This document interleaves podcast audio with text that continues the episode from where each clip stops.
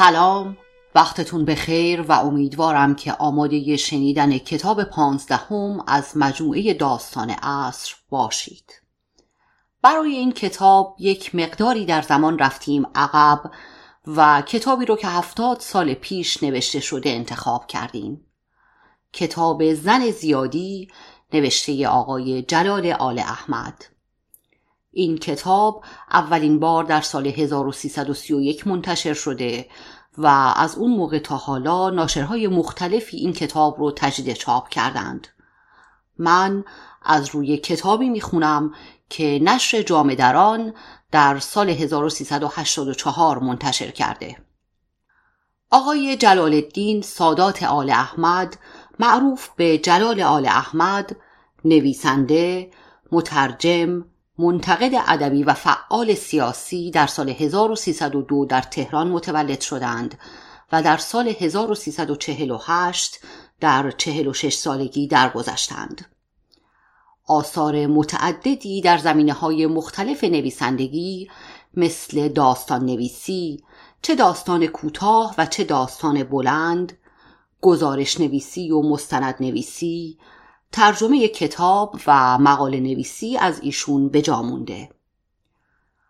از کتاب های ایشون در زمینه مشاهده نویسی و سفرنامه نویسی می‌تونیم به اورازان که درباره روستای اجدادی ایشون در منطقه طالقان هست اشاره بکنیم و سفرنامه هایی مثل خسی در میقات و گزارش سفر به اسرائیل مدیر مدرسه نون و القلم و سرگذشت کندوها نمونه های از داستانهای بلند و زن زیادی ستار و دید و بازدید نمونه های از داستانهای کوتاه آقای آل احمد هستند.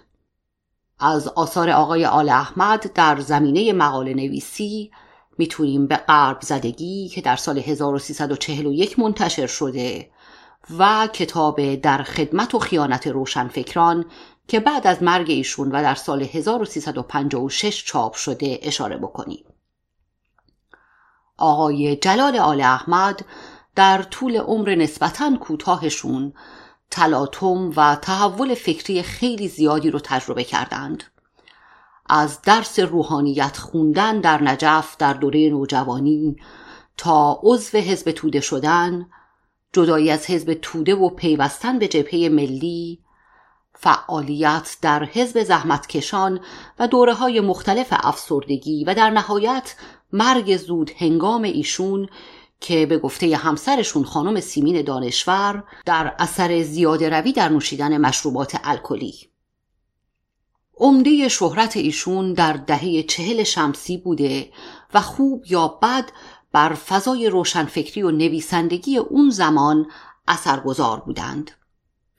خوندن کتاب های ایشون به نظرم هم برای دنبال کنندگان ادبیات معاصر ایران جالبه و درس هایی داره و هم برای نویسندگان و نظریه پردازان برای یادآوری از دوری از هیجانات زود گذر کتاب زن زیادی مجموعه ای از نه داستان کوتاه و در بعضی از اونها چه به صورت مستقیم و چه به صورت غیر مستقیم به زندگی زنهای اون دوران اشاراتی شده. آرزو می کردم که با خوندن این داستانها بگیم که چه خوب که اون دوران گذشته و این مشکلات دیگه در جامعه ما خیلی خیلی کم شده. اما متاسفانه بینیم که هنوز هم زنان ایرانی با این مشکلات روبرو هستند. یکی از ویژگی های نصر آقای آل احمد ساده نویسی بوده در مقایسه با نویسندگان معاصر خودشون. اما نصر این کتاب در مقیاس ادبیات امروزی اصلا ساده نیست. جمله های بلند و طولانی شاید بیشتر از سه چهار خط و جمله هایی که با حرف ربط شروع میشن خوندن این کتاب رو برای خواننده ادبیات امروز یک مقداری سخت می‌کنه. البته شبیه این رو من قبلا هم در کتاب صحرای محشر آقای جمالزاده که به علت مشکلات فنی به انتشار در کانال داستان عصر نرسید دیده بودم.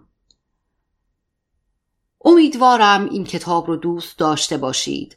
از شنیدنش لذت ببرید و اون رو به کتابخونتون اضافه کنید.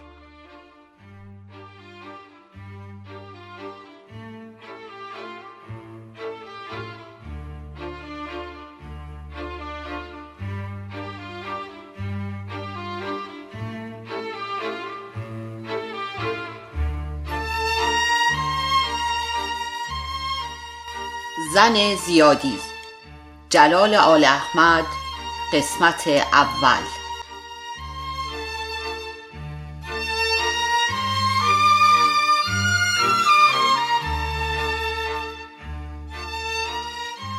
یک. سمنو پزان دود همه حیات را گرفته بود و جنجال و بیابرو بیش از همه سال بود. زنها نهارشان را سر پا خورده بودند و هرچه کرده بودند نتوانسته بودند بچه ها را بخوابانند. مردها را از خانه بیرون کرده بودند تا بتوانند چادرهاشان را از سر بردارند و توی بخچه بگذارند و به راحتی این طرف و آن طرف بدوند. داد و بیداد بچه ها که نحس شده بودند و خودشان نمی‌دانستند که خوابشان می آید سر و صدای ظرف هایی که جابجا می کردند و برو بیای زنهای همسایه که به کمک آمده بودند و ترق و طروق کفش تختهی سکینه کلفت خانه که دیگران هیچ امتیازی بر او نداشتند همه این سر و صداها از لب بام هم بالاتر می رفت و همراه دود و دمه ای که در آن بعد از ظهر از همه فضای حیات برمیخواست به یاد تمام اهل محل می آورد که خانه حاج عباس قلی آقا نظری میپزند و آن هم سمنوی نظری چون ایام فاطمیه بود و سمنو نظر خاص زن حاجی بود. مریم خانم زن حاج عباس قلی آقا سنگین و گوشتالو با پاهای کوتاه و آستینهای بالا زده اش قل می‌خورد و می‌رفت و میآمد. یک پایش توی آشپزخانه بود که از کف حیات پنج پله پایین می‌رفت و یک پایش توی اتاق زاویه و انبار و یک پایش پای سماور. با اینکه همه کارش ترتیب داشت و دختر بزرگش فاطمه را مأمور ظرف ها کرده بود و رقیه اش را که کوچکتر بود پای سماور نشانده بود و خودش هم مأمور آشپزخانه بود. با همه اینها دلش نمی آمد دخترها را تنها بگذارد. این بود که هی می رفت و می آمد. به همه جا سرک می کشید. نفس زنان به همه کس فرمان می‌داد. با تازه واردها تعارف می کرد. بچه ها را می ترساند که شیطنت نکنند. دعا و نفرین می کرد به پاتیل سمنو سر می کشید رقیه آهای رقیه چایی واسه گلین خانوم بردی؟ و منتظر جواب دخترش نمی‌شد که می‌گفت چشم الان می‌برم. آهای عباس زلیل شده اگر دستم بهت برسه دم خورشید کبابت می‌کنم. مگه چیکار کردم خدایا فیش. خانوم جون خیلی خوش آمدید.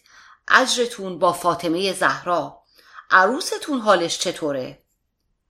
پای شما رو میبوسه خانم ایشالله عروسی دختر خودتون. خدا نظرتون رو قبول کنه.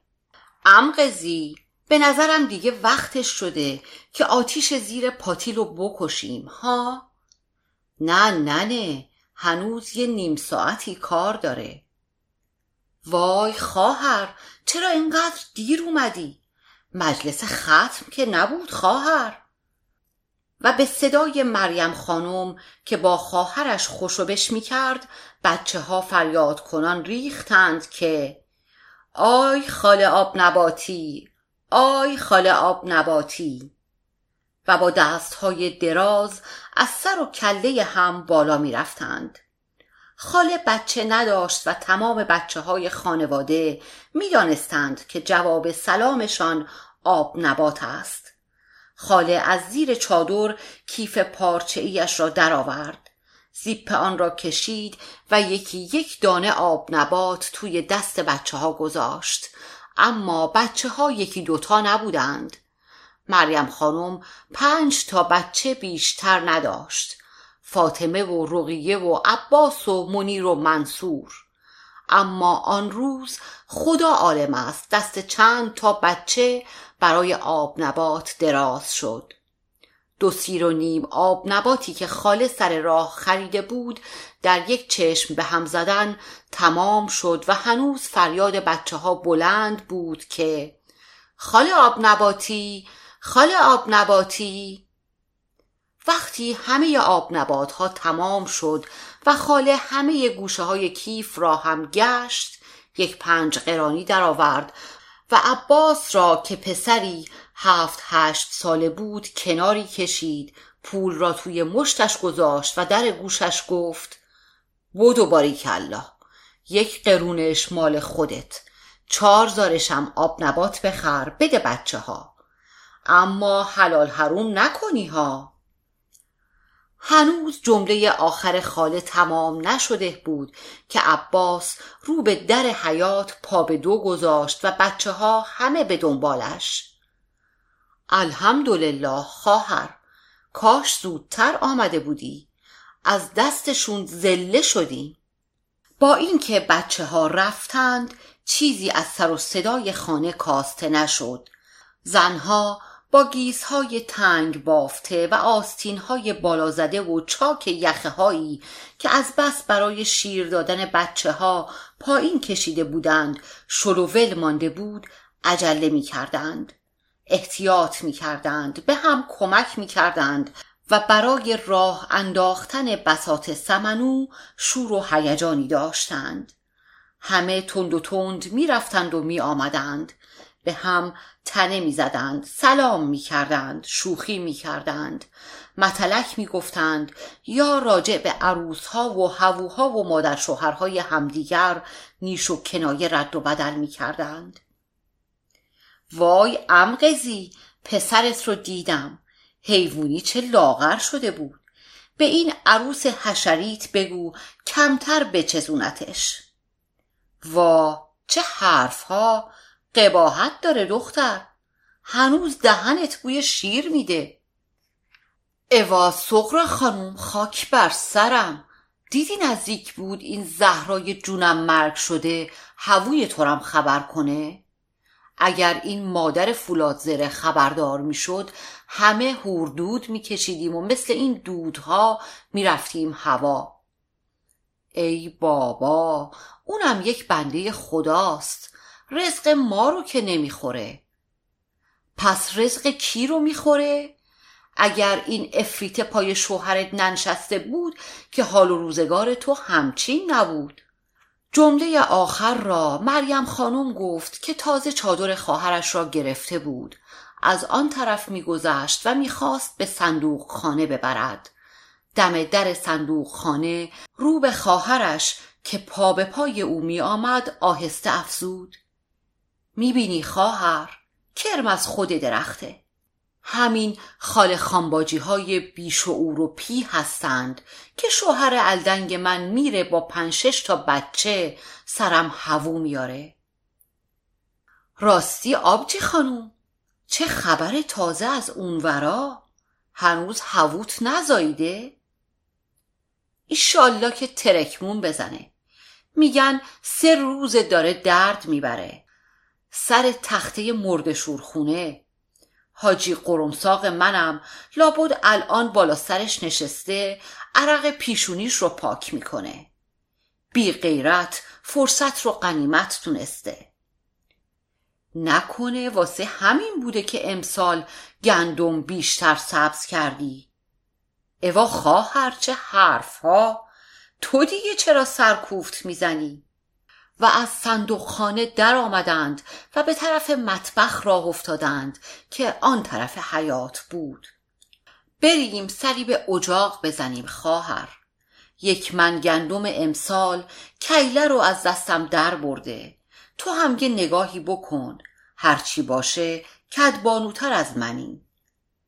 و دم در مطبخ که رسیدند مریم خانم برگشت و رو به تمام زنهایی کرد که ظرف می شستند یا بچه کوچولوهاشان را سرپا می گرفتند یا شلوارهای خیس شده بچه ها را لبه ایوان پهن می کردند یا سرهایشان را توی یخه هم کرده بودند و چیزی می گفتند و کر و کر می خندیدند و گفت آهای! ها و دخترهاش بیان. حالا وقتشه که حاجت بخواهید و خنده کنان به خواهرش گفت حالا دیگه به هم زدنش زور می‌بره. دیگه کار خورده خوابیده هاست. و از پله ها رفتند پایین و دنبال آن دو هفت هشت تا از دخترهای پا به بخت و زنهای قد و قامتدار. مریم خانم امسال به نظر پنج تن یک من گندم بیشتر از سالهای پیش سبز کرده بود و بادام و پسته و فندق را هم که خواهرش نظر داشت پاتیل را هم از شیر فروش سر گذر کرایه می کردند. به هر صورت سالهای پیش کار خیلی آسانتر بود نه این همه برو بیا و جنجال بود و خودشان هم به راحتی سر پاتیل را می گرفتند و بالا و پایین می کردند و وقتی دم می کشید از سر بار بر می داشتند و این همه ظرف هم لازم نبود. اما امسال از همان اول کار عزا گرفته بودند. فرستاده بودند پاتیل بزرگ مسجد را آورده بودند و به متولی مسجد که آن را روی سرش هنهن کنان و سلوات گویان از در چهار تاق تو آورده بود. دو تومان انعام داده بودند و چون دیده بودند که اجاق برایش کوچک است فرستاده بودند از توی زیر زمین ده پانزده تا آجر نظامی کهنه آورده بودند که خدا عالم است چند سال پیش از آجر فرش حیات زیاد مانده بود. و وسط مطبخ اجاق موقتی درست کرده بودند و پاتیل را بار گذاشته بودند. وقتی هم که پاتیل را آبگیری می کردند تا بیست و چهار سطل شمرده بودند. ولی از بس بچه ها شلوغ کرده بودند و خال خانباجی ها سلوات فرستاده بودند دیگر حساب از دستشان در رفته بود. بعد هم فرش یکی از اتاقها را جمع کرده بودند و هرچه ظرف داشتند دسته دسته دور اتاق و توی تاقچه ها چیده بودند.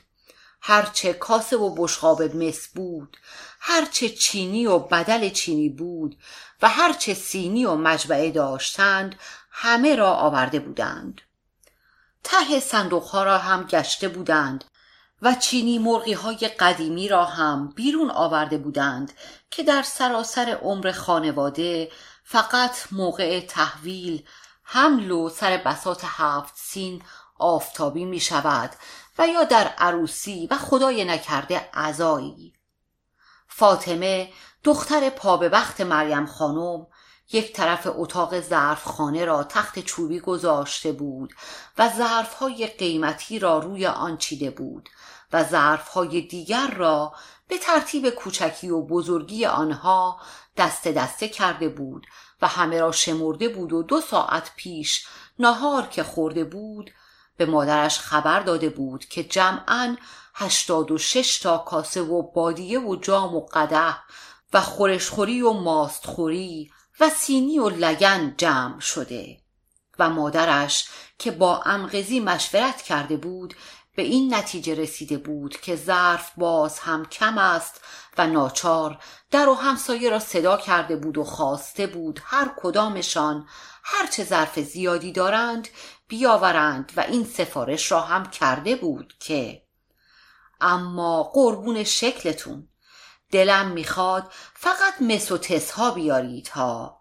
اگر چینی باشه نبادا خدای نکرده یکیش عیب و علتی کنه و رو سیاهی به من بمونه. و حالا زنهای همسایه که چادرشان را دور کمرشان پیچیده و گره زده بودند پشت سر هم از راه می رسیدند و دسته دسته ظرفهای مس خودشان را می آوردند و به فاطمه خانم می سپردند و فاطمه ظرفهای هر کدام را می شمرد و تحویل می گرفت و با کور سوادی که داشت سنجاق زلفش را در می آورد و با نوک آن روی گچ دیوار می نوشت گلین خانم یک دسته کاسه لعابی همدم سادات دو تا لگنچه روحی آبجی بتول سه تا بادیه مس. دو نفر هم پارچ آورده بودند و یک نفر هم سطل و فاطمه پیش خودش فکر کرده بود چه پرمدعا. و ظرفها را که تحویل می گرفت می گفت خودتون هم نشونش بکنین که موقع بردن گم و گور نشه. وا چه حرف ها فاطمه خانم جون خودت که ماشالله سواد داری و صورت ور میداری. نه آخه محض احتیاط میگم. کار از محکم کاری که عیب نمی‌کنه. و همسایه ها که هر کدام توی کوچه یا دالان خانه کاسه و بادی خودشان را شمرده بودند و حتی با نوک کاردی یا چیزی زیر کعبش را خطی یا دایره‌ای کشیده بودند و نشان کرده بودند خودشان را بی نشان می‌دادند و پشت چشم نازک می‌کردند و می‌رفتند. زن میراب محل هم یکی از همین همسایه ها بود که کاسه و بادیه می آوردند. بچه به بغل آمد و از زیر چادرش یک جام مصر را با سر و صدا روی تخت گذاشت و گفت روم سیاه فاطمه خانم تو خونه گدا گشنه ها که ظرف پیدا نمیشه فاطمه که سرش به حساب گرم بود و داشت ظرفهای همسایه ها را روی گچ دیوار جمع می‌زد برگشت و چشمش به جام مسک افتاد برق زد و بعد نگاهی به صورت زن میراب انداخت و گفت اختیار دارین خانم جون واسه خودنمایی که نیست اجرتون با حضرت زهرا. و روی دیوار علامتی گذاشت و زن میراب که رفت جام را برداشت و روی نوک پنج انگشت دست چپش گذاشت و با دست راست تلنگری به آن زد و تنین زنگ آن را به دقت شنید. بعد آن را به گوش خود نزدیک کرد و این بار با سنجاق زلفش ضربه ای به آن زد و صدای کشدار و زیل آن را گوش کرد و یک مرتبه تمام خاطراتی که با این صدا و این جام همراه بود در مغزش بیدار شد. به یادش آمد که چند بار با همین جام زمین خورده بود و چقدر به آن تلنگر زده بود. و هر بار که با آن آب می‌خورد از برخورد دندانهایش با جام لذت برده بود و اوایل بلوغ که نمیگذاشتند زیاد توی آینه نگاه کند چقدر در آب همین جام مسی صورتش را برانداز کرده بود و دست به زلفهایش فرو کرده بود و عاقبت به یادش آمد که چهار سال پیش در یکی از همین روزهای سمن و پزان جام گم شد و هرچه گشتند گیرش نیاوردند که نیاوردند.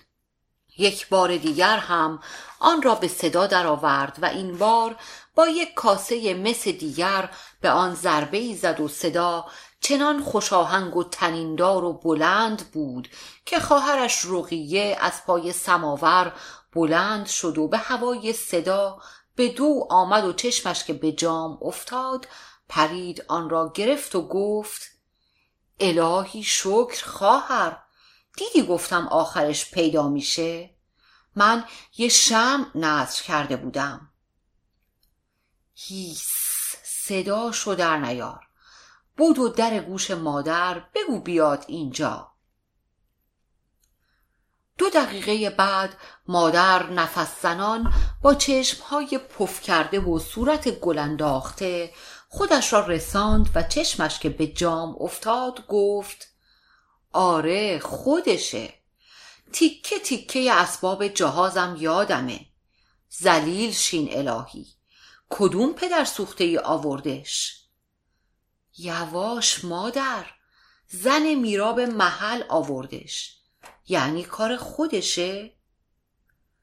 مادر پشت دستش را که پای اجاق سوخته بود به آب دهان تر کرد و گفت پس چی؟ از این پدر سوخته ها هر چی بگی برمیاد گوسفند قربونی رو تا چاشت نمیرسونن حالا چرا گناه مردم رو میشوری مادر؟ چی میگی دختر؟ یعنی شوهر دیوسش تو راه آب گیرش آورده؟ خونه خرس و بادیه مس؟ فعلا صداشو در نیار. یادتم باشه توی ظرف دیگه براش سمنو بکشیم. بابای قرمساقت که اومد میگم با خود میراب قضیه رو حل کنه. کارت هم تموم شد در و قفل کن که مال مردم حیف و میل نشه. خودت هم بیا دو سه تا دسته بزن شاید بختت واز شه. ای مادر این حرف ها کدومه؟ مگه خودت با این همه نظر و نیاز تونستی جلوی بابام رو بگیری؟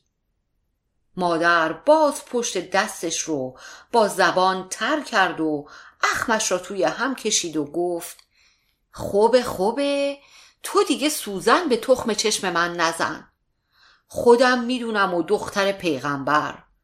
تا حاجتم رو نگیرم دست از دامنش ور نمیدارم. پاشو بیا که دیگه به هم زدنش از پیر پاتال ها بر نمیاد. و هنوز در اتاق خانه را نبسته بودند که باز حیات پر شد از جنجال بچه ها که بکوب بکوب و فریاد زنان ریختند تو و دوتای از آنها که آخر همه بودند گریه کنان رفتند سراغ خاله خانم آب نباتی که این عباس به اون دوتای دیگه دوتا آب نبات داد به ما یکی. اوهو اوهو. و خاله تازه داشت بچه ها را آرام می کرد و در پی نقشه ای بود که همه اشان را دنبال نخود سیاه دیگری بفرستد که یک مرتبه شلپ صدایی بلند شد و یکی از زنها فریاد کشید. بچهش توی حوز افتاده بود. دور حوز میدوید و سوز و بریز می‌کرد. چه بکنند چه نکنند. حوز گود بود و کسی آب بازی نمی‌دانست و مردها را هم که دست به سر کرده بودند. ناچار فاطمه خانم همانطور با لباس پرید توی حوز و بچه را درآورد که تا نیم ساعت از دهان و دماغش آب می آمد و مثل ماست سفید شده بود و برای مادرش نبات آب سرد درست کردند و شانه هایش را مالیدند. و فاطمه که از حوز درآمده بود پیراهن به تنش چسبیده بود و موهایش صاف شده بود و تمام خطوط بدنش نمایان شده بود و برجستگی های سینه اش می لرزید. حوله آوردند و چادر نماز دورش گرفتند که لباسش را کند و خشکش کردند و سرخوش کنه قرمز به سرش بستند و به عجله بردندش توی مطبخ دیگر چیزی به دم کردن پاتیل نمانده بود مرتب سه نفر پای آن کشیک می‌دادند و با یک بیلچه دستدار و بلند سمنو را به هم می‌زدند که ته نگیرد و نسوزد. اولی که خسته می‌شد دومی و بعد از او سومی. توی مطبخ همه چشمهایشان قرمز شده بود و پف کرده بود و آبی که از چشمهایشان راه میافتاد و صورتشان را میسوزاند با دامن پیراهن پاکش می‌کردند و گرمای اجاق را تا وسط لنگ و پاچه هاشان حس می‌کردند. در بزرگ مسی پاتیل را حاضر کرده بودند و رویش خاک سر ریخته بودند و منتظر بودند که فاطمه خانم آخرین دسته ها را بزند و گرمش بشود و عرق کند تا در پاتیل را بگذارند و آتش زیر آن را بکشند و روی درش بریزند. که ای داد بیداد یک مرتبه مریم خانم به صرافت افتاد که هنوز کسی را دنبال آشیخ عبدالله نفرستادند فریادش از همان توی مطبخ بلند شد که آهای عباس زلیل شده جای این همه عذاب دادن بود و آشیخ عبدالله رو خبر کن بیاد خونش رو بلدی؟ و خال خانم آب نباتی یک پنج قرانی دیگر از کیفش درآورد و از مطبخ رفت بیرون که کف دست عباس بگذارد و روانهاش کند. و حالا دیگر عرق از سر و روی فاطمه دختر پا به وقت مریم خانم راه افتاده بود و موقع دم کردن پاتیل رسیده بود. پاتیل را دم کردند و سر و روی دختر را خشک کردند. و بعد دور تا دور مطبخ را جارویی زدند و خاکسترها و زغالهای نیم سوز را زیر اجاق کردند و چند تا کناره گلیم آوردند و چهار طرف مطبخ را فرش کردند و دخترهای بیشوهر را بیرون فرستادند و یک صندلی روزخان گذاشتند و پیر پاتالها و شوهردارها چادر سر کرده و مرتب آمدند و دور تا دور مطبخ به انتظار روزه حدیث کسای آشیخ عبدالله نشستند.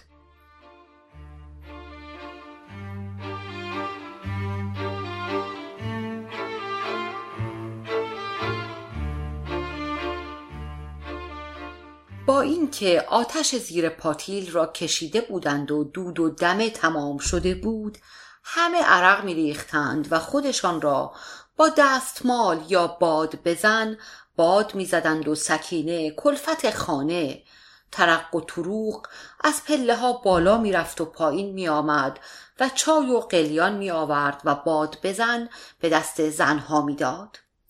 بیست و چند نفری بودند یک قلیان زیر لب امقزی گلبته بود که میان مریم خانم و خواهرش پای پله مطبخ نشسته بود و دسته های چارقد ململش روی زانوهایش افتاده بود و یکی دیگر زیر لب بیبی بی زبیده که مادر شوهر خاله خانم آب نباتی بود و کور بود و چشمهای ماتش را به یک نقطه دوخته بود. امغزی گلبته همانطور که دود قلیان را در می آورد با خاله خانم آب نباتی حرف می زد. دختر جون صد بار بهت گفتم این دکتر مکترها رو ول کن. بیا پهلوی خودم تا سر چله آبستنت کنم. امغزی من که حرفی ندارم. گفتی چله بری کن کردم. گفتی تو مرد شورخونه از رو مرده بپر که پریدم و نصف گوشت تنم آب شد. خدا نصیب نکنه. هنوز یادش که میافتم تنم میلرزه. گفتی دوا به خورد شوهرت بده که دادم. خیال می‌کنی روزی چهل تا نطفه تخم مرغ فراهم کردن؟ کار آسونی بود. اونم یک هفته تموم. بقال و چقال که هیچی. دیگه همه مشتری های چلو کبابی زیر بازارچه هم منو شناخته بودن. می‌بینی که از هیچ چی کوتاهی نکرده ام اما چیکار کنم که قسمتم نیست؟ بایست بچه های تاق و جفت مردم رو ببینم و آه بکشم. شوهرم هم که دستوردار نیست و تازه به کلش زده که دوا و درمون پیش این دکترا فایده نداره. می‌خواد ورم داره ببره فرنگستون. واه واه سر برهنه تو دیار کفرستون. همینت مونده که تن و بدنت رو بدی به دست این کافرهای خدا نشناس. تازه مگه خیال می‌کنی چه غلطی می‌کنن؟ فوت و فن کار همشون پیش خودمه. نطفه سگ و گربه رو می‌گیرن می‌کنن تو شیکم زنهای مردم. حالا که حرف قضی نه اون پولش رو داره نه من از خونه بابام آوردم. خرج داره بی خودی که نیست. امغزی زغالهای نیم گرفته سر قلیان را با دستش زیر و رو کرد و رو به مریم خانم گفت خب مادر تو چه کردی؟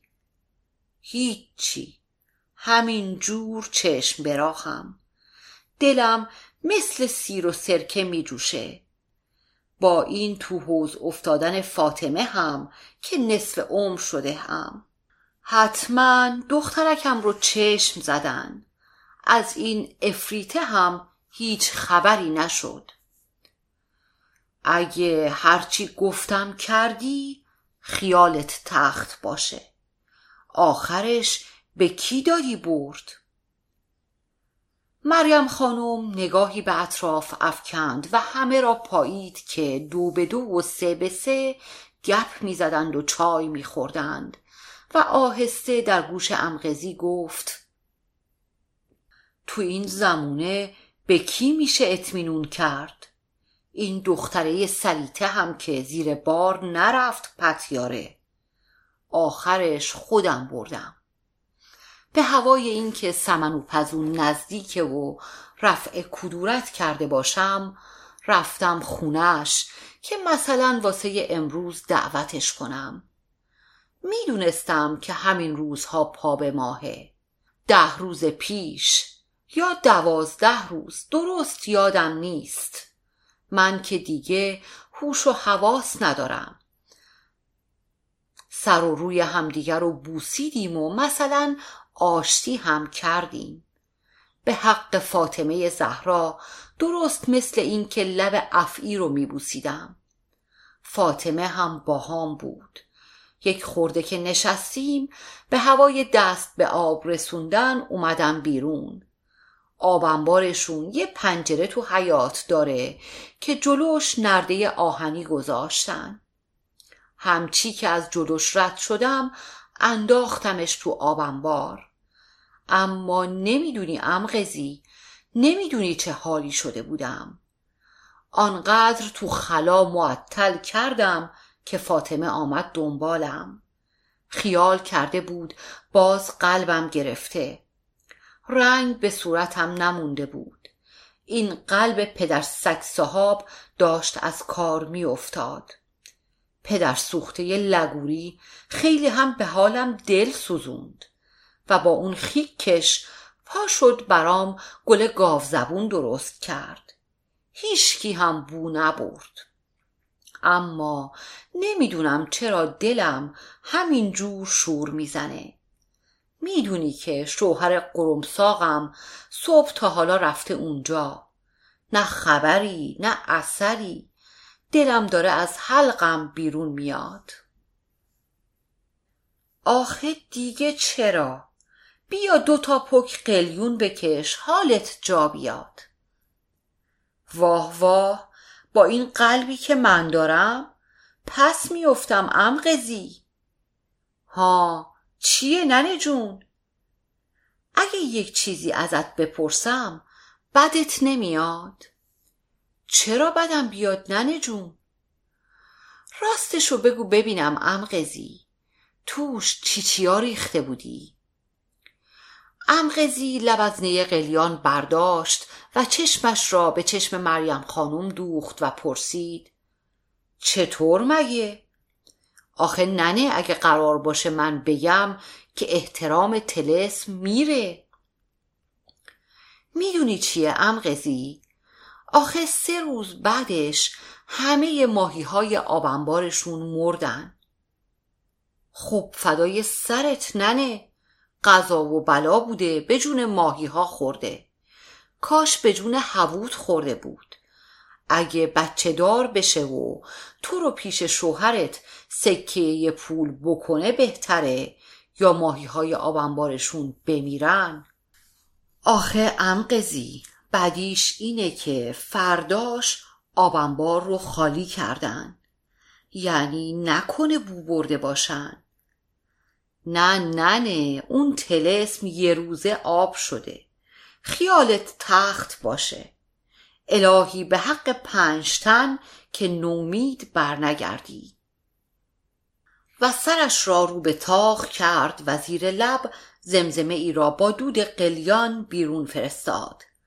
و هنوز دوباره قلیان را به صدا در نیاورده بود که صدای بیبی بی زبیده از آن طرف مطبخ بلند شد که به یک نقطه مات زده می‌پرسید مریم خانم واسه دختر پا به بختت چه فکری کردی؟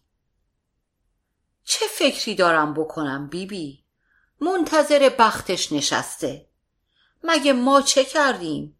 اونقدر تو خونه بابا نشستیم تا یک قرمساقی آمد دستمون رو گرفت و ورداشت برد باز رحمت به شیر ما که گذاشتیم دخترمون سه تا کلاس هم درس بخونه. ننه بابای ما که از این هم در حقمون کوتاهی کردند. خدا رفتگان همه را به صاحب این دستگاه ببخشه. ای ننه دعا کن پیشونیش بلند باشه. درس خونده هاشم این روزها بی شوهر میمونن. قرضم اینه که اگه یه جوون سر به زیر و پا به راه پیدا بشه مبادا به این بهونه های تازه در اومده پشت پا به بخت دخترت بزنیم. مریم خانم خودش را به امغزی نزدیک کرد و به طوری که خواهرش هم بشنود گفت دومادی که این کور مفینه واسه دخترم پیدا کنه لاق گیس خودش. مگه چه گلی به سر خواهرم زده که؟ خال خانم آب نباتی تبسمی کرد و برای اینکه موضوع را برگردانده باشد رو به مادر شوهر خود گفت خانم بزرگ دیدین گفتم یک من بادوم و فندق کمه. به زور اگه به هر کاسه یک دونه برسه. ننه اصراف حرومه. فندق و بادوم سمنو شیکم سیر کن که نیست. خدا نظرت رو قبول کنه. یه هل پوک هم که باشه اجرش رو داره. حرف بیبی بی زبیده تمام نشده بود که سکینه تخ تخ کنان از پله ها آمد پایین و در گوش مریم خانم چیزی گفت و تا مریم خانم آمد به خودش بجنبد یک زن باریک و دراز با موهای جویندومی که چادر نمازش را دور کمرش گره زده بود و لگن بزرگ سرپوشیده ای روی سر داشت پایش را از آخرین پله مطبخ گذاشت پایین و سلام بلندی کرد و همانجا جلوی مریم خانم که قلبش مثل دنک رزازها میکوبید نشست و لگن را از روی سرش برداشت و گذاشت زمین. بعد نفس تازه کرد و بی اینکه چادرش را از کمرش باز کند یا سر لگن را بردارد گفت خانم سلام رسوندند و فرمودند الهی شکر که نظرتون قبول شد. مریم خانم چنان دست و پای خودش را گم کرده بود که ندانست چه جوابی بدهد. امغزی قلیانش را از زیر لب برداشت در حالی که یک چشمش به لگن بود و چشم دیگرش به زن باریک و دراز مردد ماند.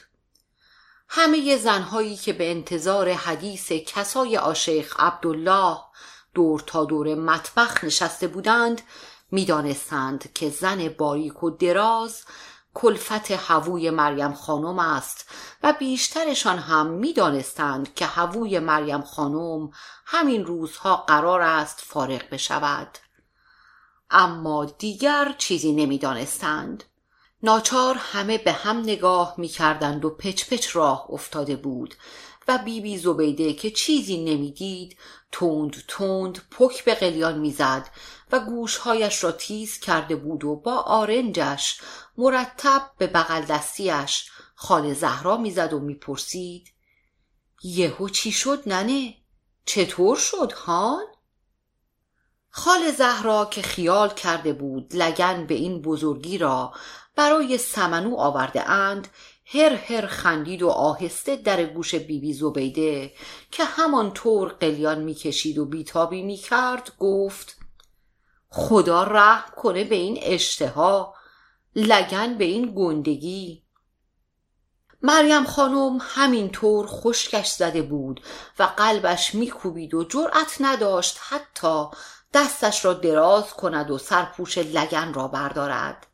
عاقبت امقزی گلبته تکانی خورد و قلیانش را که مدتی بود ساکت مانده بود کناری زد و در حالی که می گفت ننه مریم خانم چرا ماتت برده؟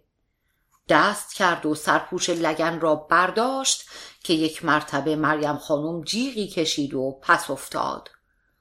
مطبخ دوباره شلوغ شد. دخترهای مریم خانم خودشان را به عجله رساندند و به کمک خال آب نباتی مادرشان را کشان کشان بیرون بردند. زنهایی که آن طرف مطبخ و در پناه پاتیل نشسته بودند و چیزی ندیده بودند هجوم آورده بودند و سرک میکشیدند و چیزی نمانده بود که پاتیل از سر بار برگردد.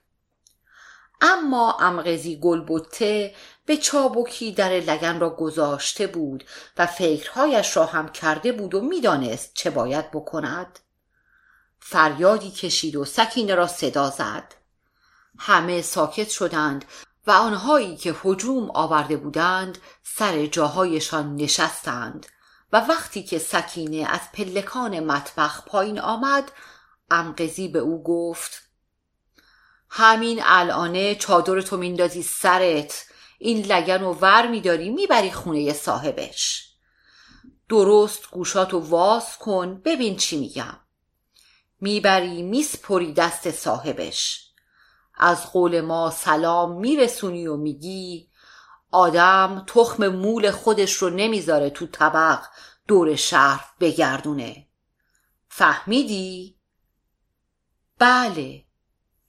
سکینه این را گفت و لگن را روی سرش گذاشت و هنوز از پلکان مطبخ بالا نرفته بود که آشیخ عبدالله یا الله گویان و اسازنان از پلکان سرازیر شد و زنها به عجله چادرهاشان را مرتب کردند و روهاشان را گرفتند. و وقتی آشیخ عبدالله روی صندلی نشست و شروع کرد به خواندن روزه حدیث کسا که بابی انت و امی یا ابا عبدالله. تازه نفس مریم خانم جا آمده بود و صدای ناله بریده بریدهش از آن طرف حیات تا پای پاتیل سمنو می آمد